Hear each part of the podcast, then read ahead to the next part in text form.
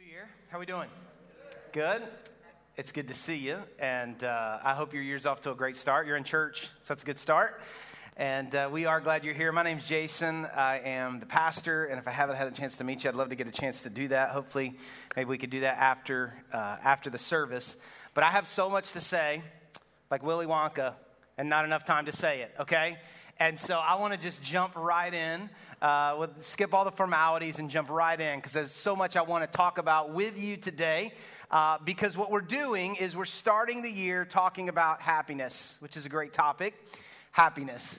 Uh, as we start the new year, I can't think of a better topic to talk about because coming out of 2020, maybe you were lacking in it, in happiness. Maybe you want more of it, but it really doesn't matter what year it is. It doesn't matter what year you start at or pick we all would like for things to go a little bit better. A few nights ago, I was reading a bedtime story to my kids, and I let them pick the book, and they picked the book Aladdin. And so we're reading it, and, uh, and I, you know, at a certain point, I said to the kids, I said, hey, if you found a genie in a bottle and you got three wishes, what would you wish for? And they all gave some great answers. Um, and uh, one of my kids said for COVID to go away, you know, and like different things. And uh, Zeke, our youngest, he said, I know what I would wish for. I said, What would you wish for, buddy? He said, Number one, um, I, I, would wish to, to be able to boss people around. number two, I wish my parents would disappear. And number three, an electric scooter. Um, he wants to go away. And so just pray for whoever's teaching his class this morning uh, that they'll be okay.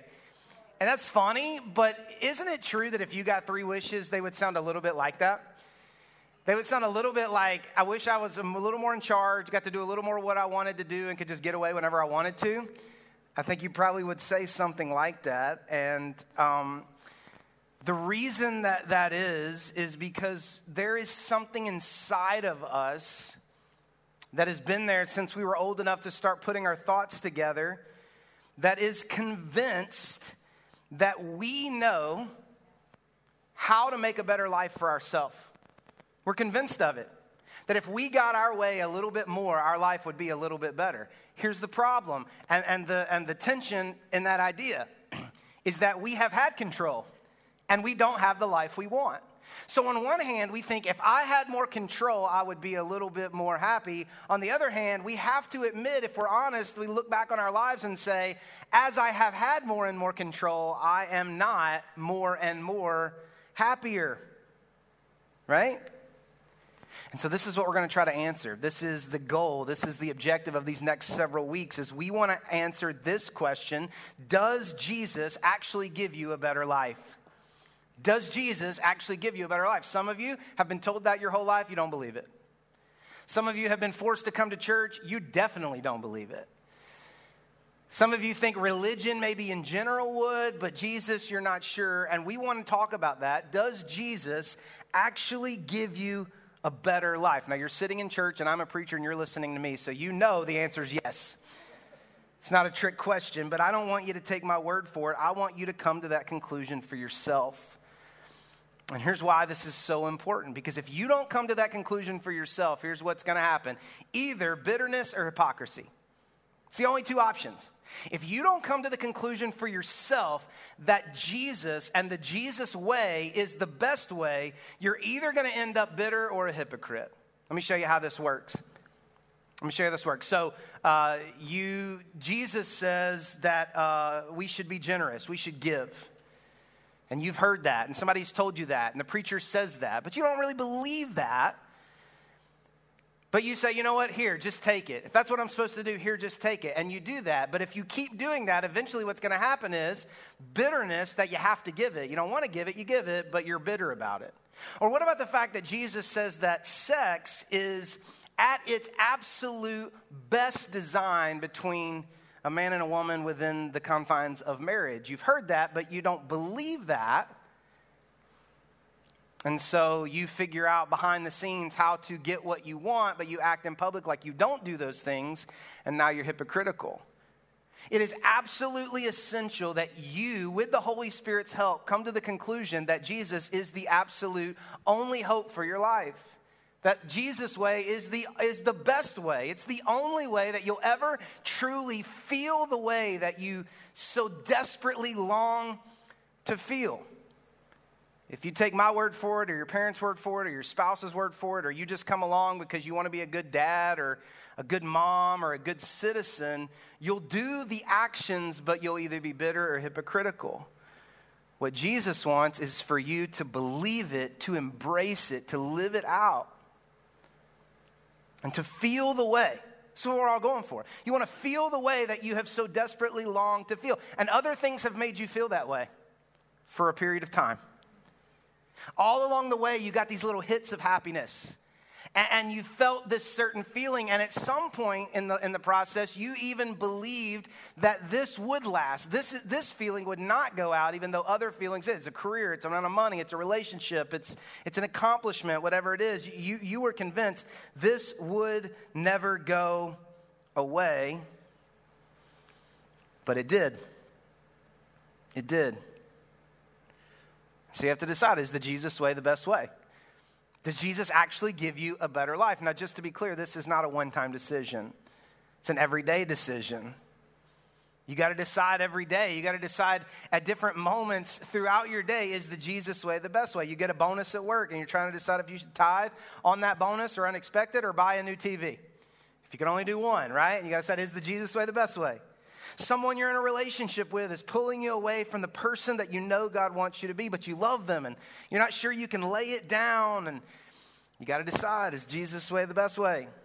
You get really bad news that crushes your hopes and dreams, and now you're not sure who you can trust and what the future holds. You got to decide can you trust Jesus? Can you trust God with your future? Your marriage is struggling. You're trying to decide if unhappily married is better than happily divorced. You got to decide is the Jesus way the best way? And at each of these crossroads and a thousand others, we have to decide do I really believe that Jesus is the best way? The Jesus way is the best way to live my life. Do I, do I believe that, that Jesus will, will actually give me a better life? That feeling that I've always wanted to feel. You have to decide do you really believe that you will find the happiness, contentment, peace, and joy that you so desperately want in Jesus, even when it seems so counterintuitive? Most of you know I love golf. Um, I, I, like to play golf. When people say, Have you been playing a lot? I say, Not as much as I want. Um, but one of the things that makes golf so hard, and when I'm trying to give people advice, it doesn't always work. But one of the things that makes golf so hard is everything's backwards. You want to hit the ball left, you got to swing right. You want to hit it right, you got to swing left. You want to hit it far, you got to swing easy. And it's, it's, it's, a counterintuitive game, which is why most people really struggle with it. You have to think backwards. And in a lot of ways, the Jesus way is a backwards, counterintuitive way, which is why at every step along the way, we're not convinced it's the best way. But here's what Jesus said in John 10 10. I want to read you what Jesus said, and then I want to read you what science says. Scripture and science make a dynamic duo.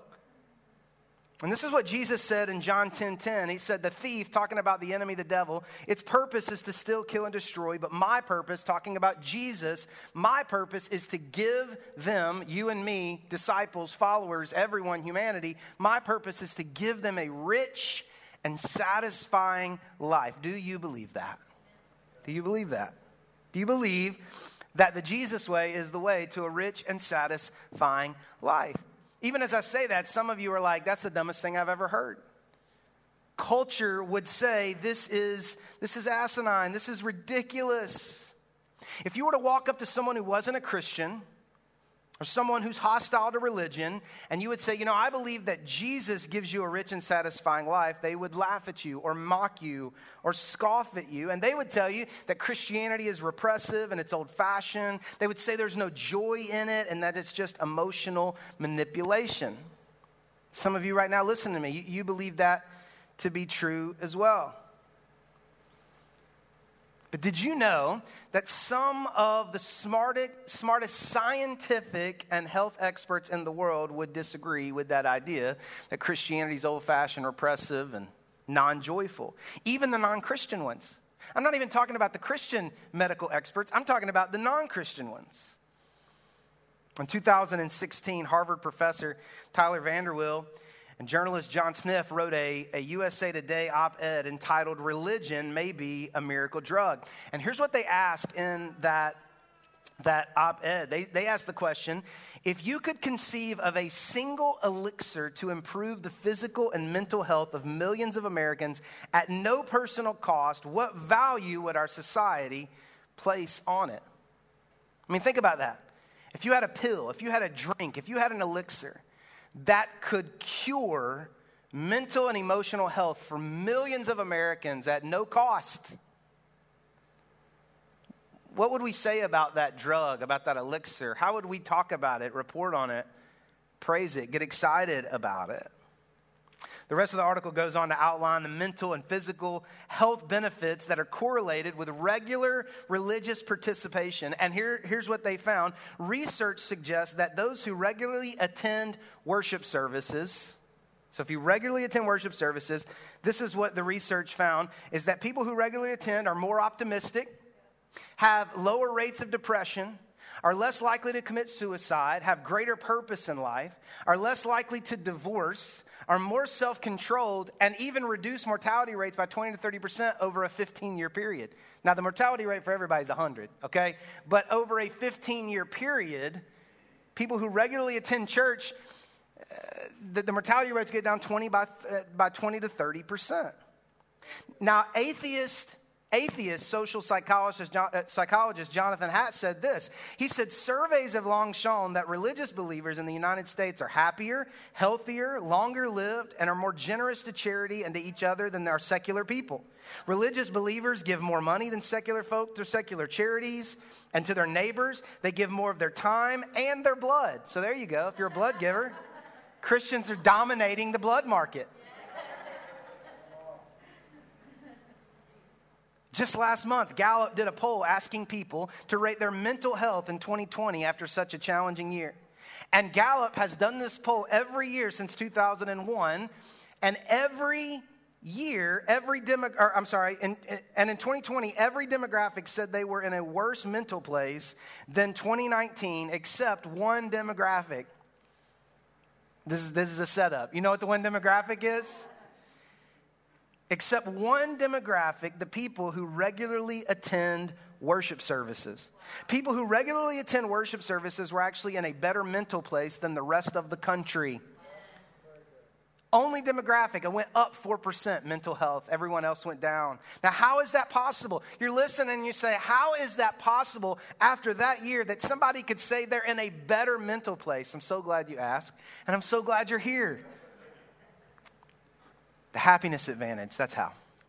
Whether you're watching online, you're part of church, we're a family, you're in. Whether you're here in the room, whether you're in the overflow room because we got to social distance a little bit, you're a part of this. And even you deciding to be here today, now we're going to talk about more than that, but even you deciding to be here today is making your life better. It's making your life better. And to be clear, coming to church doesn't mean that you're an authentic Christian, but it is an indicator that you are seeking something, something spiritual. And here's what I love about all this research, and there's more that we'll talk about, but it turns out that Jesus knew what he was talking about all along. Isn't that crazy? That Jesus actually knew what he was talking about. That the Jesus way is the way to a rich and satisfying life. So, over the next few weeks, here's what we're going to discover is that Jesus doesn't just give you eternal life, he gives you a better life too. This is our big idea. We're going to keep coming back to this week after week. That Jesus doesn't just give you eternal life, thankful for eternal life. He doesn't just give you eternal life, he gives you a better life too. The joy that the world, that culture offers you is always a counterfeit. Jesus offers you the real thing. But the way that you find it is to fight against every natural desire and tendency that you have picked up along the way. So, what we're going to do is we're going to look at five teachings of Christianity five teachings of Christianity that are counterintuitive but lead to the happiness that we all want. And it's backed by Scripture and it's backed by science. Not just Scripture, Scripture and science. We're going to look at this and the five teachings of Christianity that lead to a happier life. If you do not want a happier life, take the next five Sundays off. But if you do, be a part of it here, online, wherever you are. I'm going to go ahead and give them to you. I'll just go ahead and tease it for you. The five practices of Christianity that we're going to talk about, that's backed by scripture and science, are going to give you a healthier, healthier happier life, is generosity. We put that one first, so you couldn't skip that week. Self control, gratitude, purpose, and forgiveness. There's more than this, but these five practices, these five tenets of Christianity generosity, self control, gratitude, purpose, and forgiveness are the foundation that set you up for a happier life. That if you, as a follower of Jesus, practice generosity, self control, gratitude, live with purpose, and forgive people, that you have a happiness advantage over people who do not. Now, I want everybody to look at me. Focus, watching online, overflow, wherever you are, I want everybody to look at me. The happiest you will ever be will be a life fully surrendered to Jesus Christ. Let me say it again. The happiest that you will ever be will be a life fully surrendered to Jesus Christ. But can I tell you the most miserable you'll ever be? It's not a life completely absent of Jesus Christ. The most miserable you will ever be will be a half committed life to Jesus Christ. It's not that all Jesus makes you happier and no Jesus makes you miserable. No, it's actually the opposite of that. That all Jesus is the happier, the happiest you'll ever be. But if you are straddling the line because you don't really want to do it, but you have to do it, it's the most miserable you'll ever be. So I'm going to say something you never expected a preacher to say. If you don't want to do it, don't do it. If you don't want to come, don't come. Tell your spouse that your pastor gave you permission to not come until you want to come.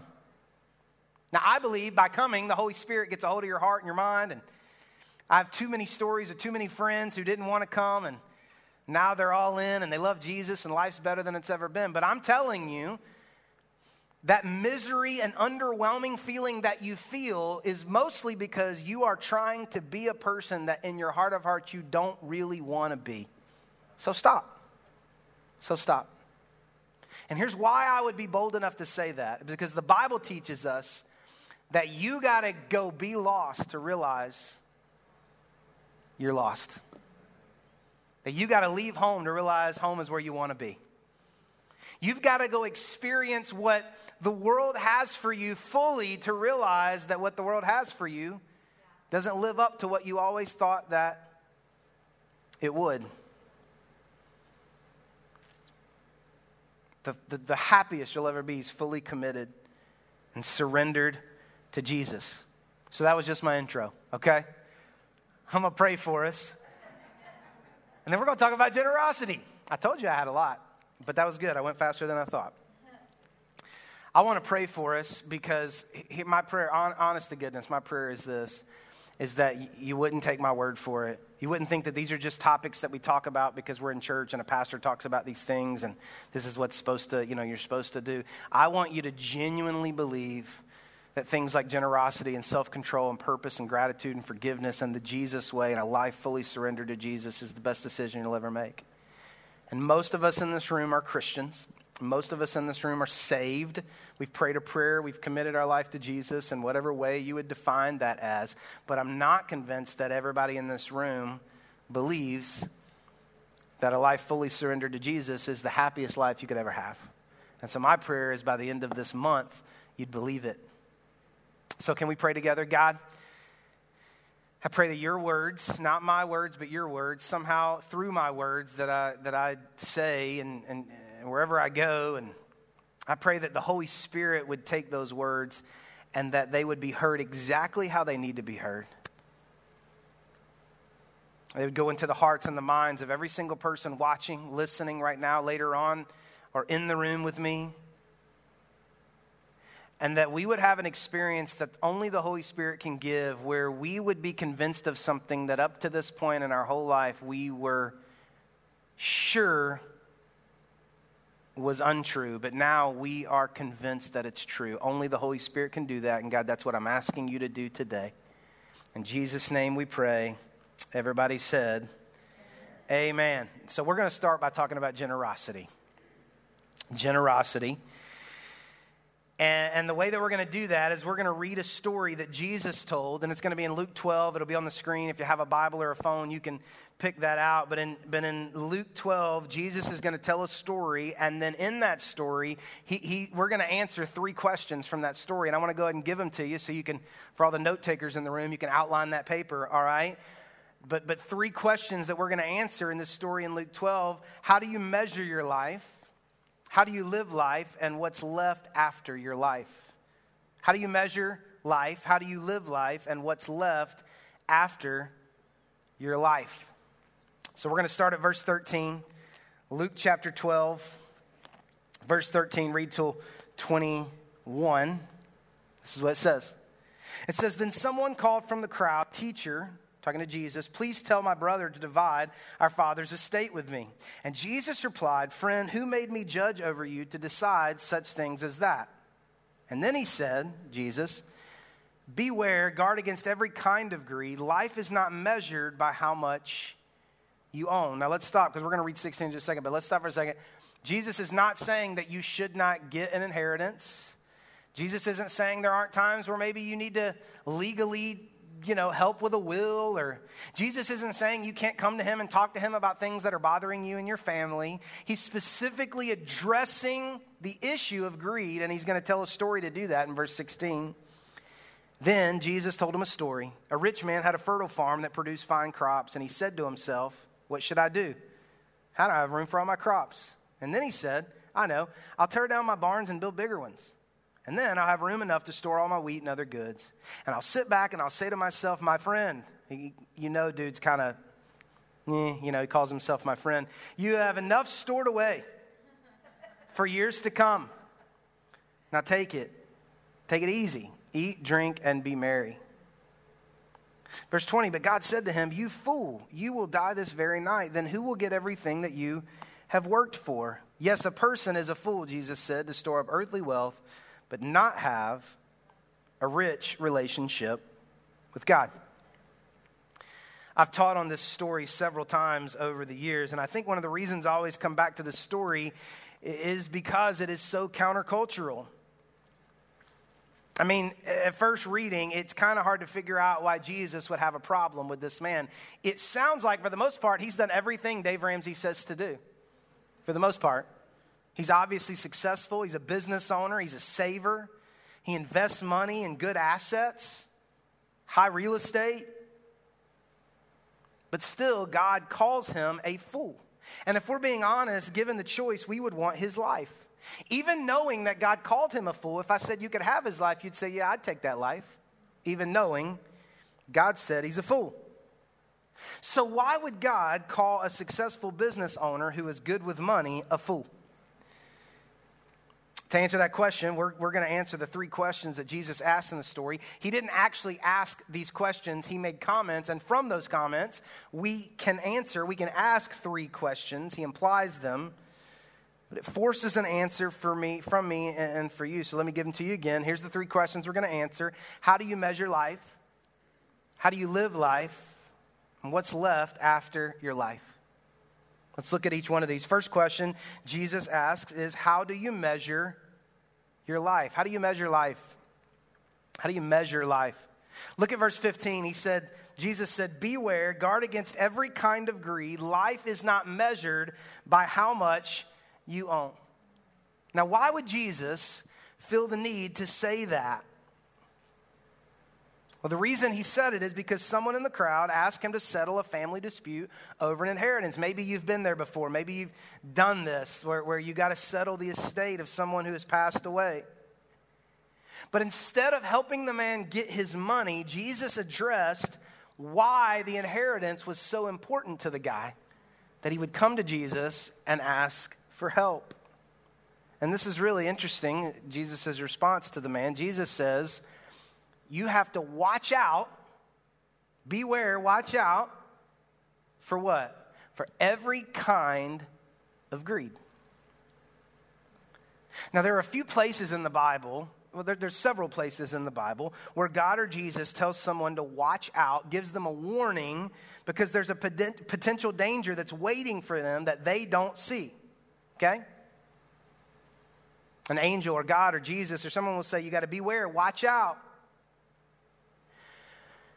But what's interesting is that as you read through the teachings of Jesus or God or the prophets, you don't find anywhere in the Bible where, where someone says, Watch out that you don't lie. You don't find anywhere that it says, Watch out that you don't steal. Why, that's interesting. Why, why would God say, watch out for greed, but nowhere in the Bible does it say, watch out that you don't lie, watch out that you don't steal, watch out that you aren't disrespectful? Why wouldn't he, he caution us to watch out for those things? Well, the reason is because we aren't blind to those things. We know when we lie, we know when we're stealing, we know. We know when we're lusting. And, and so Jesus is making the, the point to this man that greed is something that we don't see. Greed is something that we're blind to in our lives. That's why we have to watch out for it, because we don't see it in our lives. Greed is just as destructive as lying or stealing or adultery, but it's way more deceptive. Destructive, just as destructive, but way more deceptive. No one thinks they're greedy. Have you ever met anybody who's like, you know what my problem is? And like in your small group, like, hey, let's do prayer requests. Let's go around the table. Just pray for me, man. I'm really greedy. Have you ever met anyone who's like, yeah, I'm just, I'm just greedy, man. This greed. This greed. No. No one. In 13 years leading this church, do you know that I've never had one person ask me to pray for their greed? 13 years. Now, why do you think that is? Do you think that's be, is that because there's no one in our congregation who struggles with greed? Do you think it's possible that no one in any growth group struggles with greed? Is that why no one's asked for prayer for greed? Probably not. Probably not. Everyone knows someone who's greedy, but no one thinks they're greedy. And, and this, is, uh, this is really interesting to me that Jesus talked about money 10 times more than he talked about all the dangers of sex, but I get asked to pray about sex all the time. 13 years, never once been asked to pray about greed, but lust, adultery, sex, romance, marriage, all the time. That's what I'm, hey, Pastor, just pray for me, man. And it's, it's always something sexual. But Jesus talked about money 10 times more than he talked about sex, and no one's ever asked me to pray about it. Why? Because you got to watch out for it because you can't see it. You can't see it. Why can't we see it? That's another question we could ask. Why can't we see greed? Well, there's other answers to that question, but one answer that we know is Jesus said one of the reasons you can't see it is because there's all different kinds of it. He said, watch out for all kinds of greed. Maybe you thought there's only one kind of greed. It's what rich people do. But Jesus says there's all kinds of greed and you have to watch you have to watch out for it. Cuz whatever kind you have doesn't feel like greed, whatever kind they have just greedy sons of guns. You know what I'm talking about? And we're going to talk about that a little bit more in a second. But nothing will reveal greed like family inheritance. Nothing. If you've gone through this, you know what I'm talking about. If you haven't, trust me. Nothing will bring greed out of people like wondering who gets mom and dad's money, if they have any. It tears families apart. And so Jesus implies here, and, and, and we get our first question Does money change the way you measure your life? he says to this man, he's like, Jesus, help me get my money. I need my inheritance. Help me get my money. And Jesus says him, You better watch out, dude. You better watch out. Because I think you're measuring your life with the wrong standard. So maybe this would be a good time to ask you that same question. Would $100,000 change the way that you measure your life? Like right now, if, gave, if just said, hey, check your bank account, there's a hundred more thousand, there's a hundred thousand more dollars in there. Of course, that would be exciting. But would it change the way that you measure your life?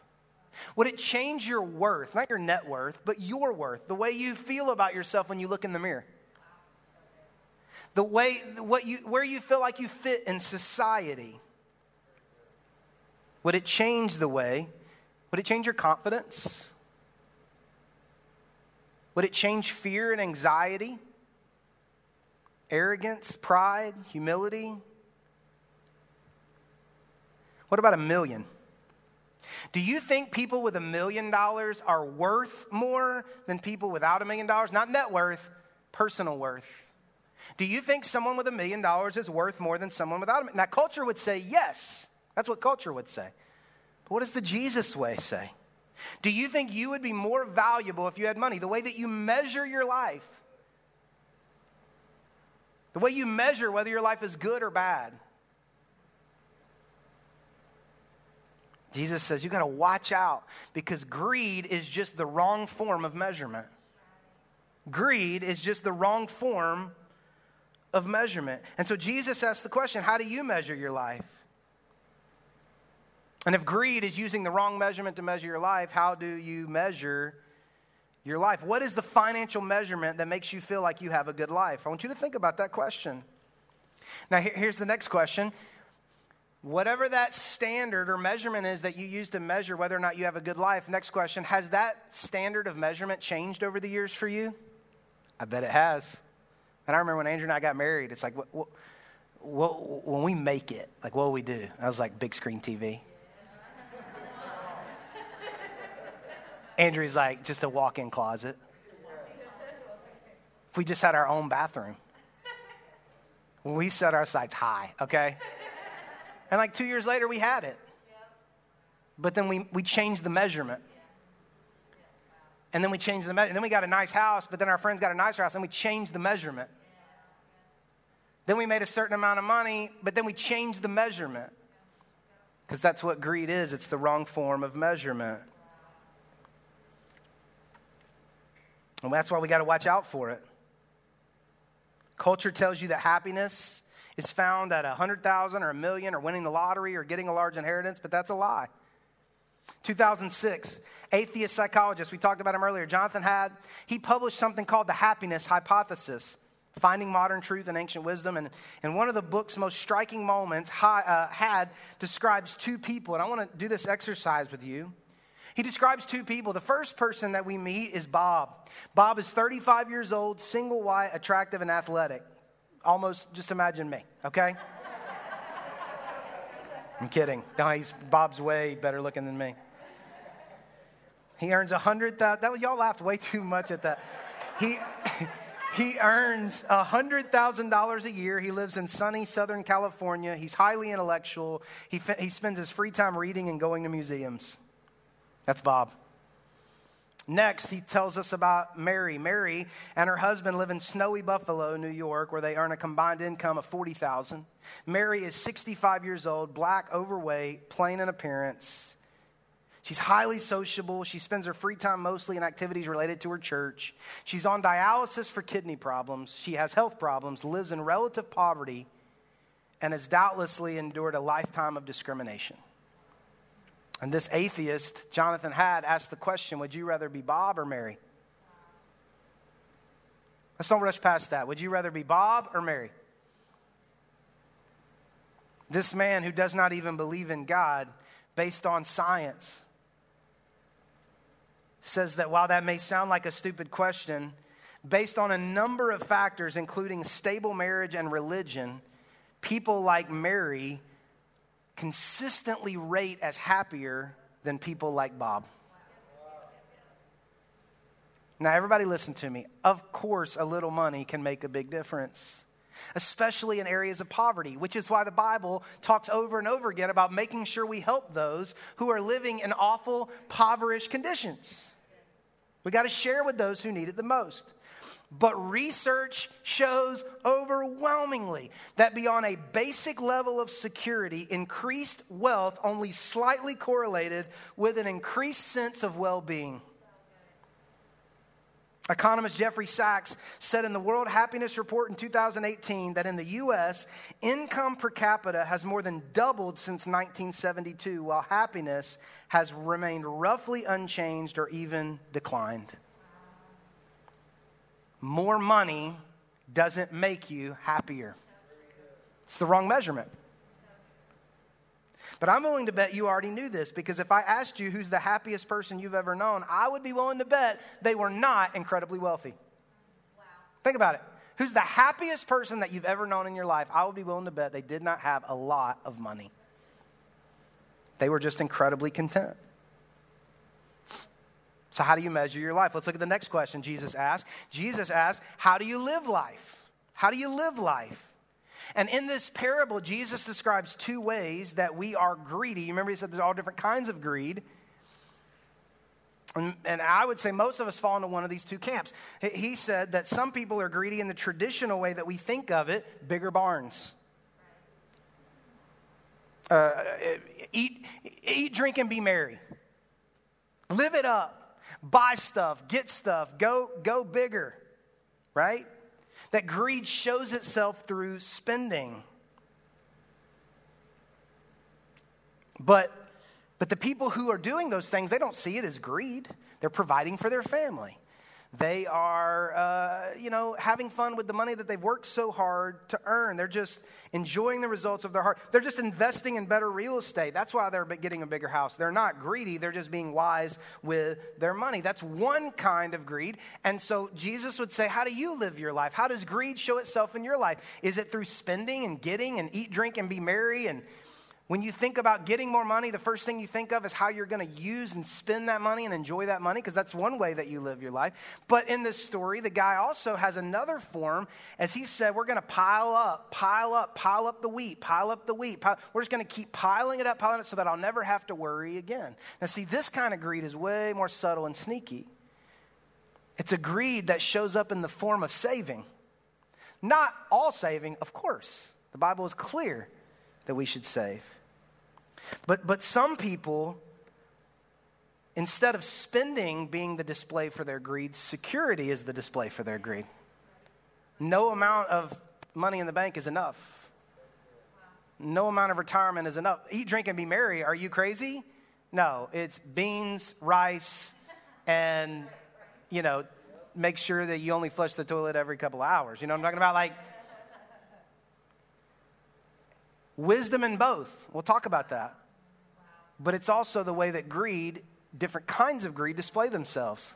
Some people show their greed traditionally through spending. Some people do it in a more subtle way in saving, but both of them is a way that you live your life under the assumption that more will be what brings happiness to you.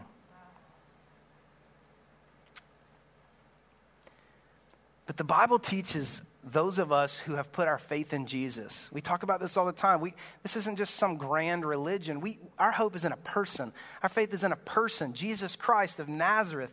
2,000 ish years ago, he showed up and walked this earth and he created a way of life and he taught us a way of life. So if our faith is in Jesus, we, we follow the Jesus way. Well, what's the Jesus way to live your life financially? Uh, you can write this down. We don't have time to talk about it, but I'm going to give it to you. The Jesus way to manage money this is what the Bible teaches us the Jesus way to manage money earn it honestly, save it gradually, give it generously, spend it wisely, enjoy it carefully. This is what the Bible, this is what Jesus teaches us about managing money. The Jesus way to manage money earn it honestly, save it gradually, give it generously, spend it wisely, enjoy it carefully. No guilt, no shame, no condemnation for, from me towards you, because I'm challenged by this as well. But do you really believe that this is the best way to the happiest life? Do you really believe that the Jesus way to managing money is the, is the best way to the best life? Jesus forces us to answer that question. How do, how do you live? How do you live? But let me, let me ask one more question. Jesus implies from this story. We've looked at how we measure life, we've looked at how we live life, but let's talk about what's left after your life. Look at verse 20. God said to him, You fool, you will die this very night. Then who will get everything you've worked for? This is an important question that Jesus asked. Who's going to get everything that you've worked for?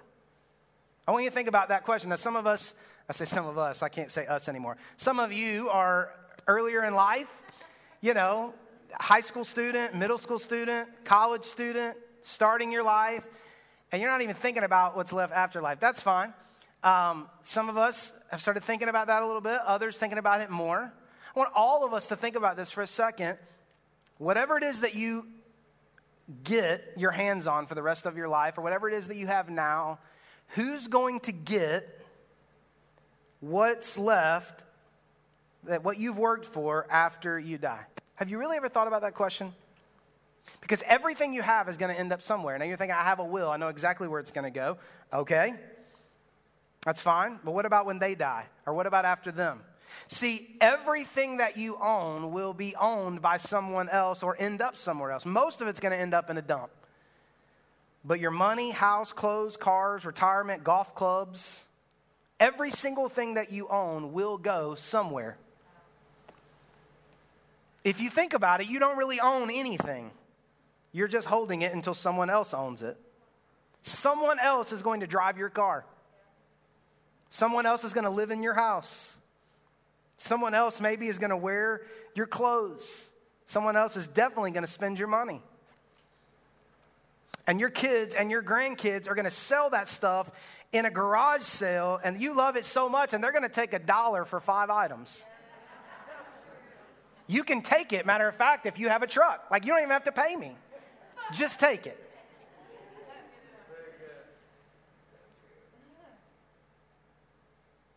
Now, now, to be clear, Jesus is not saying you shouldn't have an inheritance. Matter of fact, Proverbs says a wise man leaves an inheritance.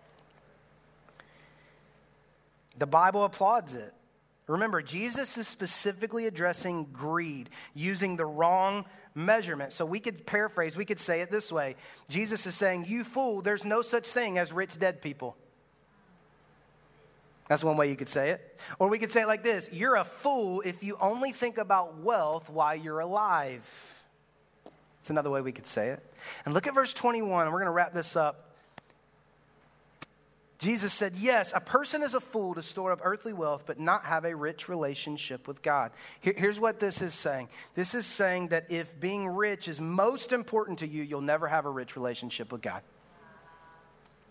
If being rich is most important to you, you'll never have a rich relationship with God because your relationship with God will conflict with your desire of what's most important in your life, which would be wealth. Nothing wrong with wealth. I'd like to attain some, work for it, do the Jesus way. The Jesus way leads to a blessed life. You will be in a better financial situation. I believe that with all my heart. But if being wealthy is most important to you, you'll never have a rich relationship with God. And if that stings a little bit, it's supposed to. Because Jesus, in another teaching, doubled down on this when he said that money makes a terrific servant, but it makes a terrible master. And one of the ways that you can know if you have a rich relationship with God is how you think about and spend your money. Now, I want to be clear, it's just one way, it's not the only way. But this story challenges us who want a rich relationship with God to have an urgency about how we think about, use, and spend our money. And Jesus is saying, don't just store it up. Don't just use it for earthly things. He's saying, use it for godly things. Use it for godly things. And so, Jesus asked the question who will get everything you've worked for? And I would love for us to just, as we get ready to end this sermon, really take a moment to think about that question. You're going to spend 50 to 60 years of your life making money. And then after you're gone, what will that money do? Where will it be? Who'll have it? And what will they be doing with it? What about this question? Where will your money be in a hundred years? Like may, maybe you have a, a, a dollar bill. I know we don't carry this around anymore, but this dollar bill right here, it's probably going to be it's probably going to be gone, ripped up, burned up, something. But where will this dollar bill be in a hundred years? Where will your money be in a hundred years? Your home, your car probably won't be running. What about this? Where will your money be in 10,000 years? As believers in Jesus, we believe that there will be some form of existence 10,000 years from now. Where will your money be? Can I stretch it just a little bit further? Where will your money be in a million years? As believers in Jesus, we believe that there's going to be some form of existence a million years from now. Where will your money be in a million years? You say, Jason, why are you asking me about a million years from now? I don't, I don't know. Here's why I'm asking because the Bible teaches us that there are only two things that will be around in a million years. There's only two things people's souls and the church. That's it. The only thing that will be here a million years from now is people's souls and the church. Now, I'm not talking about Hope City Church because this, you know, building, we may not be here in three years. Okay, so I, I'm not talking about this building, I'm talking about the church. Jesus said, I'm building the church, and the gates of hell are not going to prevail against it. It's his church. And, and so we know that in a million years, only two things will exist souls and church. So, what if I told you that your money, and I say it like that, what if I told you? It sounds like an infomercial. Let's tell you somewhere different. In a million years,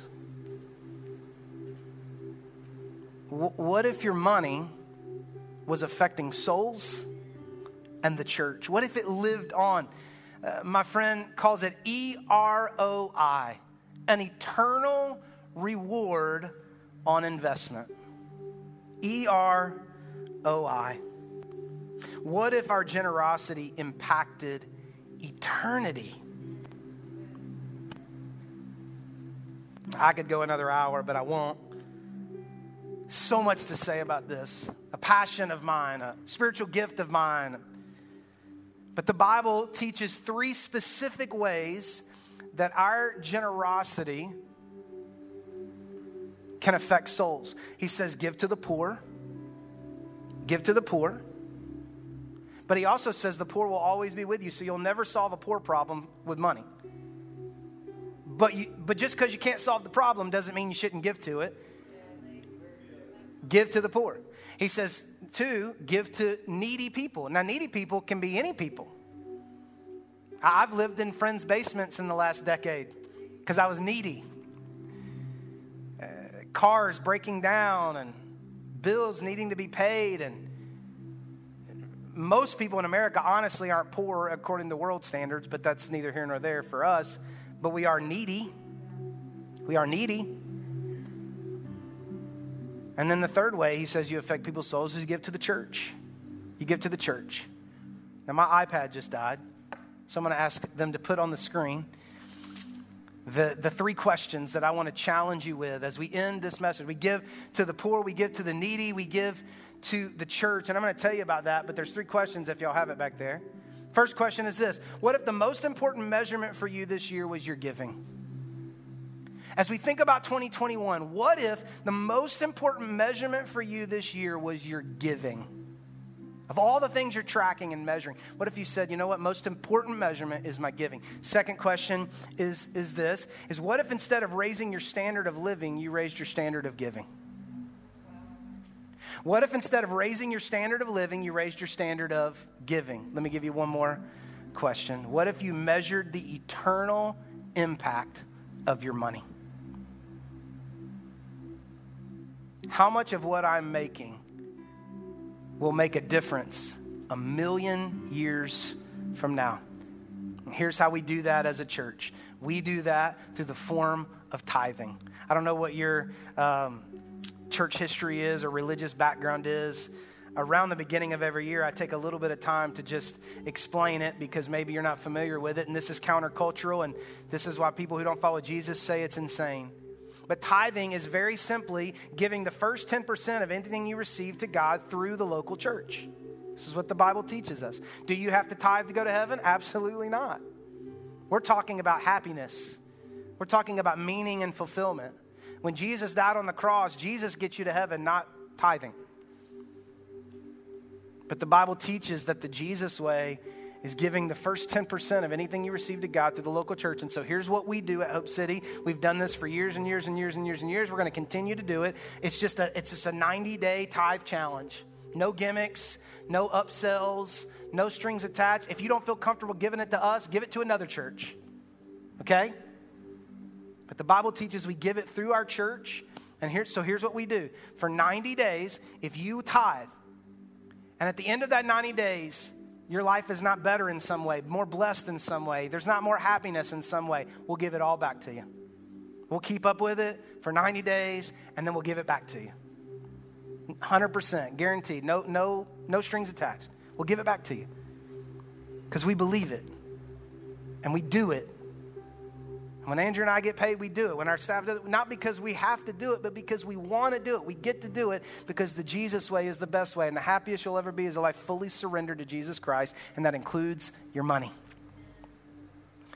And so, if you want to participate in that, because of COVID, we can't hand out the cards we normally hand out. So, on the app, there's a link, first button that says, what does it say? Tithe challenge? 90 day tithe challenge. And you click on it, just put in your name, you have any questions, we'll answer them for you. We'd love to do that. Uh, if you've got issues, we'll talk about it. You know, if you got hurt from other church, that's fine. We'll talk about it. We don't want anything from you. We want something for you. We believe that. And this is the way we've done it for 13 years. That's the way we're going to keep doing it. All right? I know this is like the longest message in the history of Hope City Church, but it's all right. It's good. It's a good way to start the year. It's a good way to start the year, the Jesus way financially. I want to pray for us. God, thank you for Jesus. Thank you that when we did not have a way to get to you, you made a way through Jesus Christ. That our hope is not in a rule book, that our hope is not in a building, that our hope is not in a pastor, but that our hope is in a person, Jesus Christ, who came lived, died, and rose from the dead so that we could have a relationship with you. So, God, I pray that you would help us to believe. The Holy Spirit would open our hearts, would draw us in, and help us believe that Jesus is our only hope. Jesus is the only thing that we can build our lives on that will help us find that feeling we so desperately want to feel. So, God, I pray that we would lay down anything else that trips us up or hinders us. We fully surrender our life to you. Trust you in every area of our life, including our money. In Jesus' name we pray. Amen.